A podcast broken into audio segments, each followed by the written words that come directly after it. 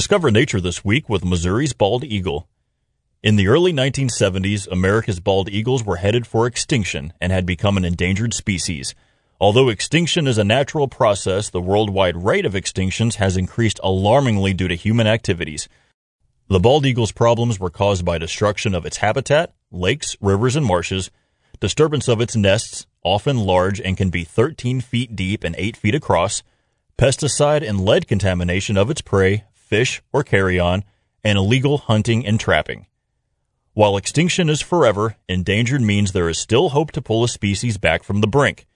Congress banned the most harmful pesticides in the early 1970s, strict protective laws were enforced, critical eagle habitat was identified and protected, and eagles were reintroduced to the areas where they had once flourished.